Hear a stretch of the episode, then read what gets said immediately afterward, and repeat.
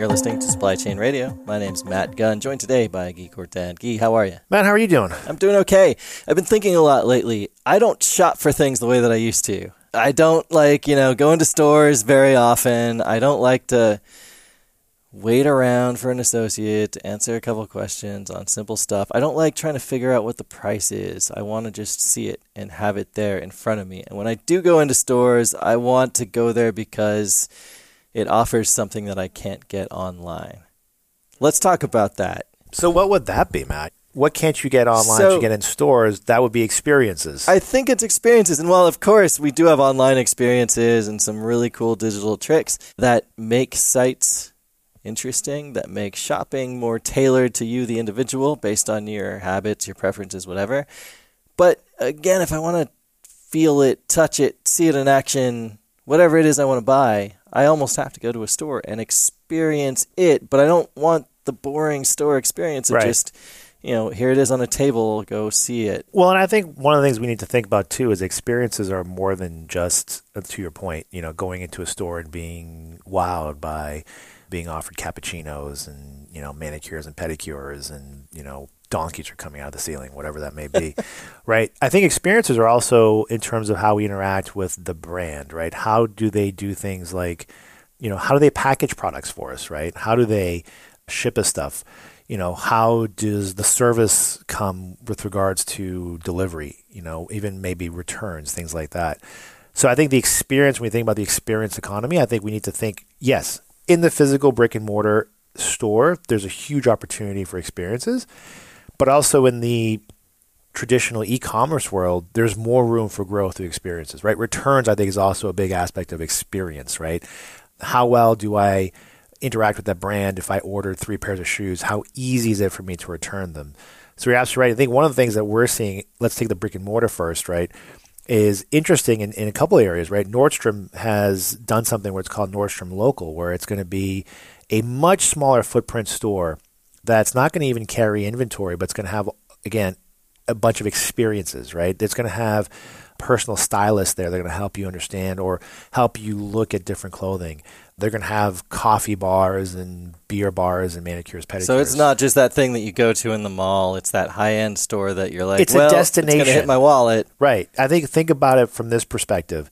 It's a destination, right? It's a destination. Why do I want to go there when I can just order it online? Well, the other thing that comes to mind is if you're building small destination sites, you must be kind of transforming it to meet fit its surroundings. Like what's cool in a particular city or town versus, you know, this is our large department store experience that has just everything. Is that happening too? That's happening too, but it's also happening where other stores, right to your point, are taking their traditional model and adding new services. So you look in the grocery space.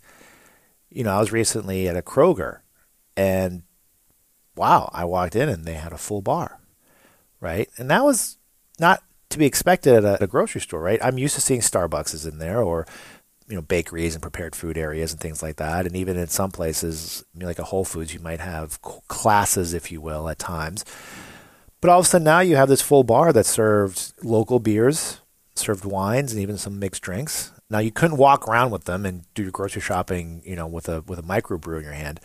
But it was interesting because it made us think about the fact that wow like yeah what if you're a parent and you're home all day with the kids and, and your spouse comes home and, and now you have to go do some grocery shopping and you want some downtime and have a beer. Maybe i don't want to go to the bar to do that but i'll have it at the grocery store and then i'll get my groceries because i have to get them. Things like that. And if you're a brewer, what better way to expose your locally Local- brewed beer, different formula, different seasonal variety, what have you, to customers than where they're shopping? Great. I like this brew. And oh, by the way, it's on aisle seven. Fantastic, right? So mixing the two together. So I think we're that experience sort of opened my eyes too about this whole notion of again, what can you as a retailer do differently to make yourself a destination? Doesn't mean again I have to do all the bells and whistles of a Disney, but are there things I can do that make it more attractive to you to come? I mentioned the brick and mortar. I also think from a delivery and e-commerce side, I think it's interesting too. There's a brand I think it's called called Mark and Graham, which is fantastic. Like they sell clothing items and, and fashion things of that nature. But what's really interesting about that brand is that when you receive the gift, the package that you bought, it's gift wrapped.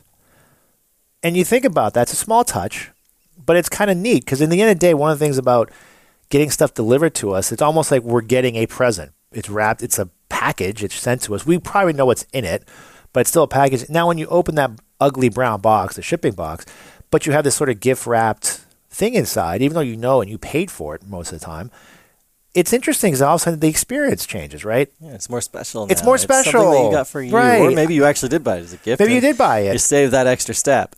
But that's a great point. So often does a brand like a you know fashion designer or whatever set themselves apart on their story, or by being from the future, or being ahead, or relevant Right. to everyone right now, and they're just great at showing people that. Yeah. But how does a store, how does a retailer show what it's about? Show how its products are used. And like again, that comes down to experiences. You're building out this lifestyle, this ecosystem Right. of all these products interacting with you in a way that's actually tangible.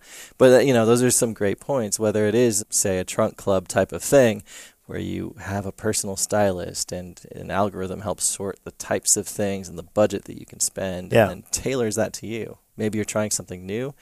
Maybe you're just trying to double down on the style that works for you.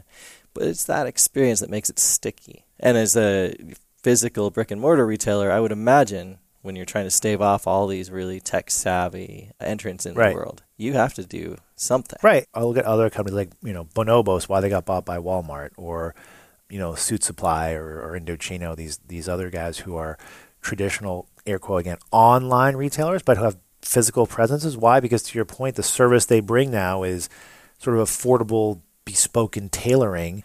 So I go into, you know, an Indochino and they measure me and they you know, they show me different fabrics and all the sort of bells and whistles of going to a tailor in London but that's the experience, right? That's why I would go to the physical store, even though I could buy the stuff online. And they can still do both, right? They still allow you to do things like measuring yourself and buying it, ordering it online. But they're playing, you know, both sides of the equation. Which That's funny. to. And you mentioned Bonobos, right? And they just got bought by Walmart for a lot of money. But if you had gone into their store, their guideposts or Yeah. whatever, you know, it was all about the experience. Very similar to what Nordstrom is attempting here. You didn't necessarily go in and buy a product. They Right. stocked the shelves, but they stocked the shelves more with samples and things you could try on. It was hard to walk out of the store with the product. But you could make a purchase in the store. Yeah. And those clothes would get to you surprisingly fast. Yes. There's a supply chain element to this too. because they have to, you know, like all these guys, they have to be able to fulfill the order in a timely fashion, or else the experience, it goes back to this notion of the experience, the experience won't be completed, right? And I think that's the part that we have to all keep in mind is, again, that experience is multiple levels, right? It's not just I walk into a store and I get a really cool experience because they know who I am and you know they treat me like I'm the only most important customer of the moment. That's fantastic. But if they can't fulfill that order, then that experience goes away. Or even more so, if they can't remedy a problem I have with the order, that experience now goes back to being a bad experience. So I think retailers in general, brick and mortar, online, multi commerce retailers, all have to think about experience as much more of a holistic sort of bubble around each consumer. And it has multiple facets and it has to be individualized, right? I think certain people are going to probably expect certain experiences. A great example is I, you know, one of the things I've I've seen in the past is, you know, let's say the two of us walk into a store, maybe you know you really want to browse the aisles first before anybody talks to you because you just sort of want to get a lay of the land. But I want to be, you know, right away have someone ask me like, "What are you looking for?" That store needs to understand immediately or as quickly as possible that distinction of that experience, right?